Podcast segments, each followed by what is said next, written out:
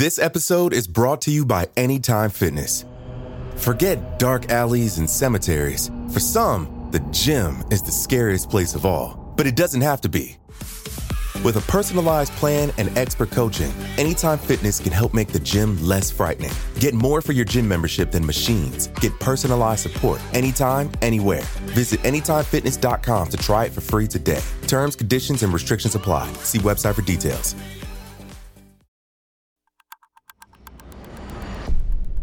Today is Monday, May 25th, 2020. On this day in 1659, Lord Richard Cromwell resigned from the Protectorate of England, ushering in a new era of unrest.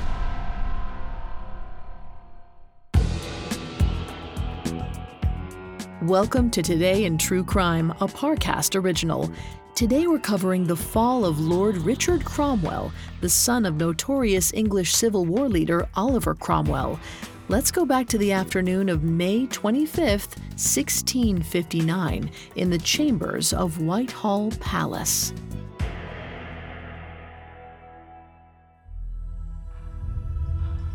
Lord Richard Cromwell peeked out the upper story window of the enormous building he currently called home.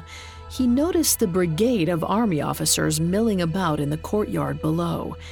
Then, somberly, he turned back to his small writing desk to consider the document waiting for his signature. It was a letter of resignation addressed to Parliament, and he'd already summoned a messenger on horseback for the delivery. Richard knew he would sign the document, hence his call for the messenger, but he simply couldn't bring himself to do it yet. He was still the Lord Protector just as his father had been. Unfortunately, he was not the Lord Protector his father had been. Richard did not have his father's strong military bearing, nor did he command the respect of the army leaders. Richard couldn't even leave his own house for fear of the soldiers below. They'd had him under house arrest for days and destroyed his royal seal, too, which meant that officially he no longer had the power to conduct any government business. There were already jokes about Queen Dick and Tumbledown Dick circulating among the rough military men. The whole situation had started when Richard tried to convene a new parliament after his father's death. Richard had wanted to bring together the disgruntled citizens and the powerful military, but the two camps were constantly suspicious of each other. His parliament had not only dissolved under pressure from the army, it had also incited further anger and doubt toward Richard himself. That's when the army had called its own parliament to order and placed Richard under this wretched house arrest. Richard had always known the military leaders didn't trust him, but he hadn't expected them to move against him so soon. Their boldness, he was sure, was because they considered him weak. Unfortunately, he was now equally certain that they were right. He had inherited the title that now rested upon his shoulders, and he couldn't bear the weight.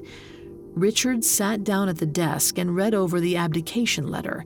It had been dictated by the Army generals and the members of their new parliament, but its terms were surprisingly appealing.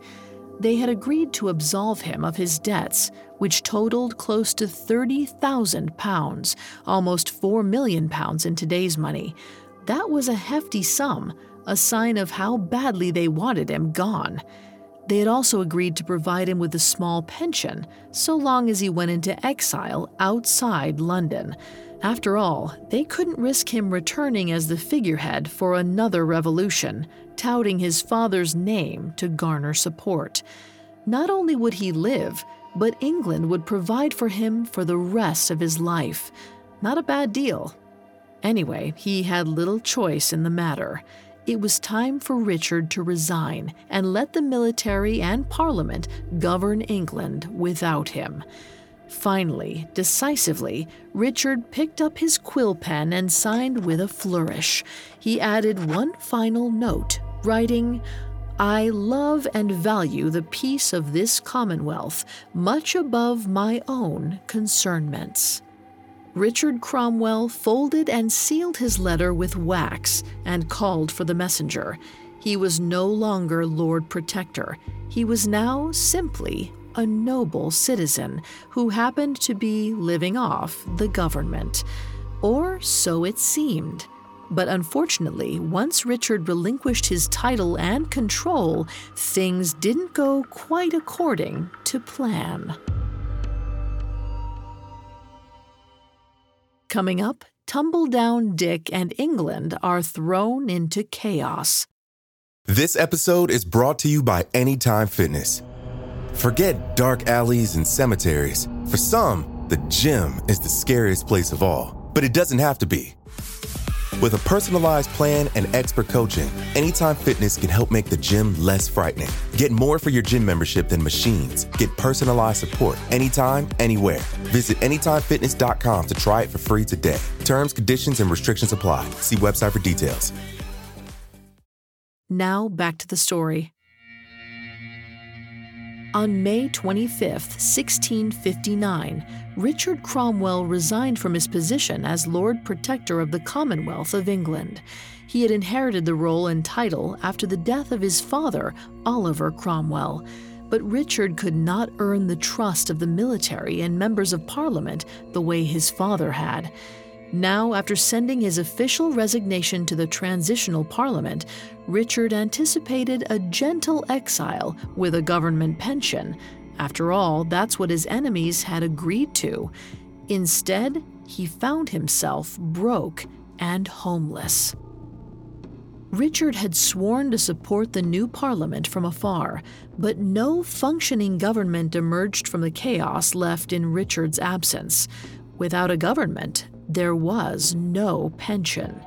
Lacking any support or money, Richard had to flee to France under a false identity, posing as a man named John Clark. He stayed out of sight in the following years as he desperately avoided his creditors, who were still looking for the 30,000 pounds he owed. Meanwhile, the British Army tried to install a new government in England, but the people rejected a military centric rule. The chaos didn't subside until a few months later when the exiled son of Charles I returned to England. Charles II was immediately popular with the fractured government and the people. His father, Charles I, had been overthrown by Oliver Cromwell, Richard Cromwell's father. Charles I had been a tyrannical monarch who refused to work with Parliament and no hero of the British people. When he was violently executed in 1649, the people had celebrated. But after the decade of turmoil the Cromwells had caused, suddenly the old royals didn't look so bad. Charles promised to honor Parliament if the monarchy were to return.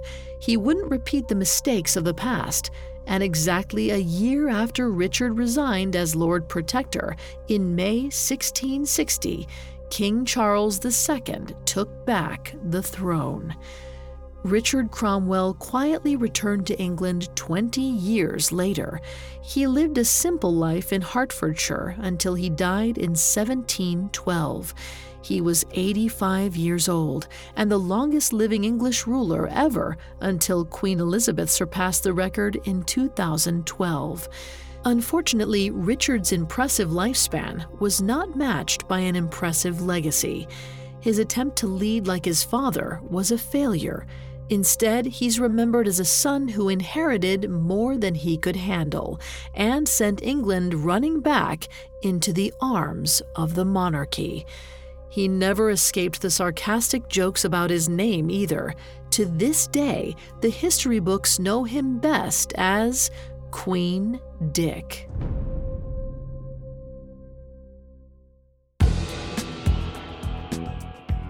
Thanks for listening to Today in True Crime. I'm Vanessa Richardson. If you want to hear more about the fall of the Cromwell clan, tune into the episodes of Gone for the story of Oliver Cromwell's missing head. Today in True Crime was created by Max Cutler and is a Parcast Studios original. It is executive produced by Max Cutler, sound designed by Nick Johnson, with production assistance by Ron Shapiro, Carly Madden, and Freddie Beckley.